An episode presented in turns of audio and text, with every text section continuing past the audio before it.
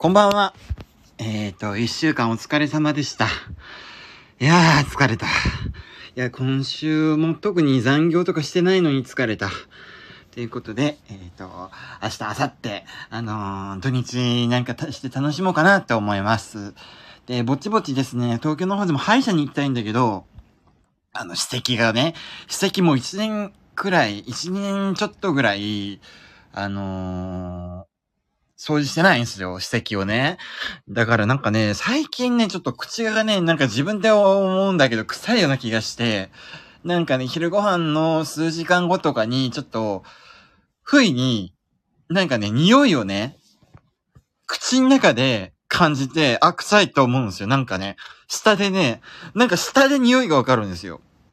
で、うわ、くせえと思って、あの、急いでちょっと、あの、机の引き出しの中に、あの、備え付けてた、あの、旅行用のトラベル、トトラベル用のあの、ね、あの、歯み、歯ブラシでちょっと歯磨いてきたりとか、あとは常備してあるガムを噛んでみたりとか、なんかそんなことやってるんですけど、なんか他の人、隣の席の先輩とかどう思ってんのかな？もしかしたらこいつくせって思ったりしてないのかなっていうふうに思うんですけどね。だから、土日で歯医者行きたかったんですけど、せっかくだから、あのね、土日は土日で、ちゃんと、なんか、そういうふうな病院で待ったり、なんかそんなことせずにね、楽しみたいと思って、月曜日の夜に歯医者行って歯石クリーニングしてもらうことにしました。はい。初心なんでちょっと待たされるかもしれないですけどね。うん。でですね、なんか、前回の放送で、なんかブラック企業に行ったら、割と成長できるから、ブラック企業で働くことって人生において結構必要なことだと思うみたいな感じのこと言ったんですけど、それにちょっと近いことでですね、兄弟なんですけど、いじめはワクチンかっていう風な感じのことをちょっとバンってやったら、あの、みんな、あの、聞いてくれるかなと思って あの、書いてみました。うん。なんかね、俺自分のあの、オリジナルの言葉じゃなくて、あの、海外ドラマにですね、シェームレスっていうドラマがあって、その中でですね、まあ、ほんとクソみたいな感じの一家がいるんですよ、主人公の一家がね。で、その、まあ、何、何番目 ?3 男か4男あたりがですね、あの、学校でめちゃくちゃいじめをやりまくって、あの、教師から呼び出し食らうみたいな感じの、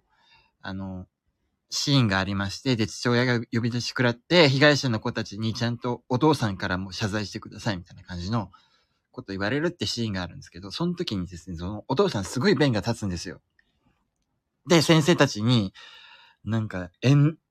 ふる、ふるった演説がですね、結構心に残って、あ、確かになと思ったので、ちょっとここで紹介してみますね。まあなんか、今頭の中で思い出して言うから、ちょっと原文ままではなくて、普通に、あの、ぐだ、ぐだるかもしれないんですけど、まあ、なんか、え、ここで俺たちが謝って、で、学校が、いや、あの学校が快適になって、お前らそれで本当にいいのかみたいなこと言ってて、いや、そこでぬくぬくと温水になってしまっていいのかっていう。で、世の中ってのは野蛮なもんなんだよって言って、だから、会社に行ったりすればそんないじめだって起こるし、もっと理不尽なことが襲いかかってくるのに、お前らこんなことで解決して、今が人生の全盛期になってもいいのかっていう風な感じのことは、まずバーンって言うんですよね。で、いじめってのは、そういったお、ふぬけのお前らみ、お前らの子供みたいなふぬけに、生きる力を与えるワクチンなんだよ、みたいなこと言ってて。で、あの、まあ、ここでお前らのことを恫喝したり、カツアゲしたり、殴ったりしている奴がいて、で、あの、まあそういったものに、まあ最初は戸惑うかもしれないけど、あの、まあしばらくしたらそういったものには近寄らなくなるし、回避する、あの、術が身についてくると。で、あので、お前らの子供はそのまま、大人になって、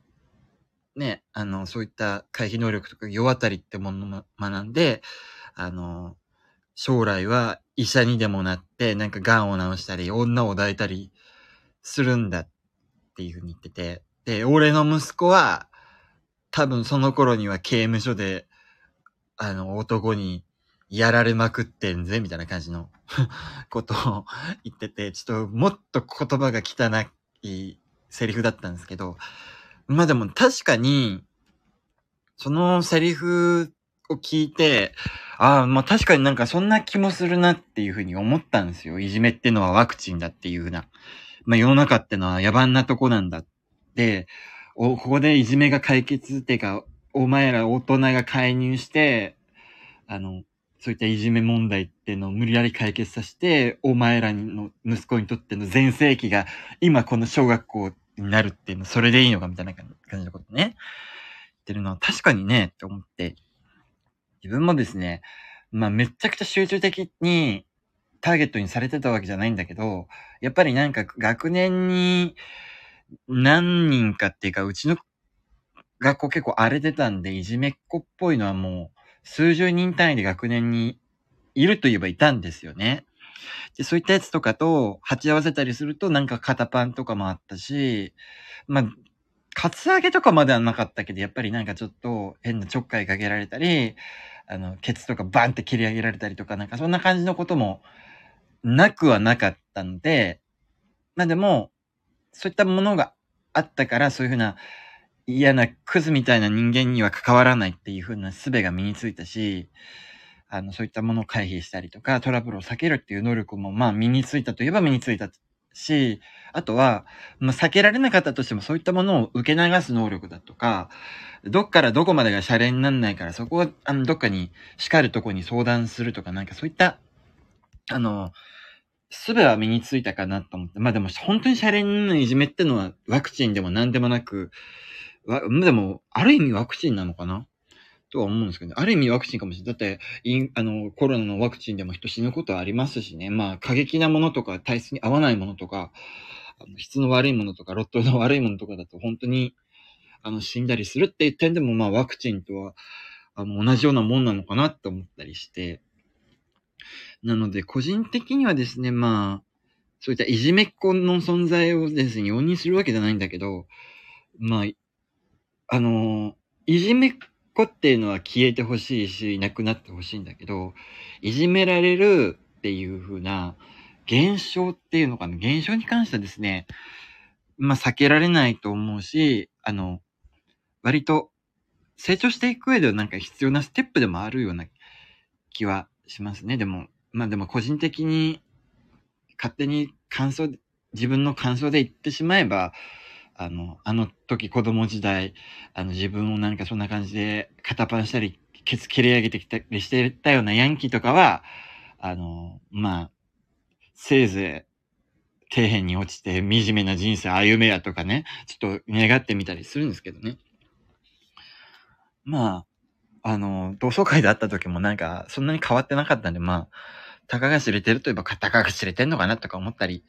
しましたけど、っていうオチはありますけどね。というわけで、あの、いじめをワクチンかってことに関して、ちょっと、あの、10分弱、あの、お話ししてみました。というわけで、聞いてくださりありがとうございました。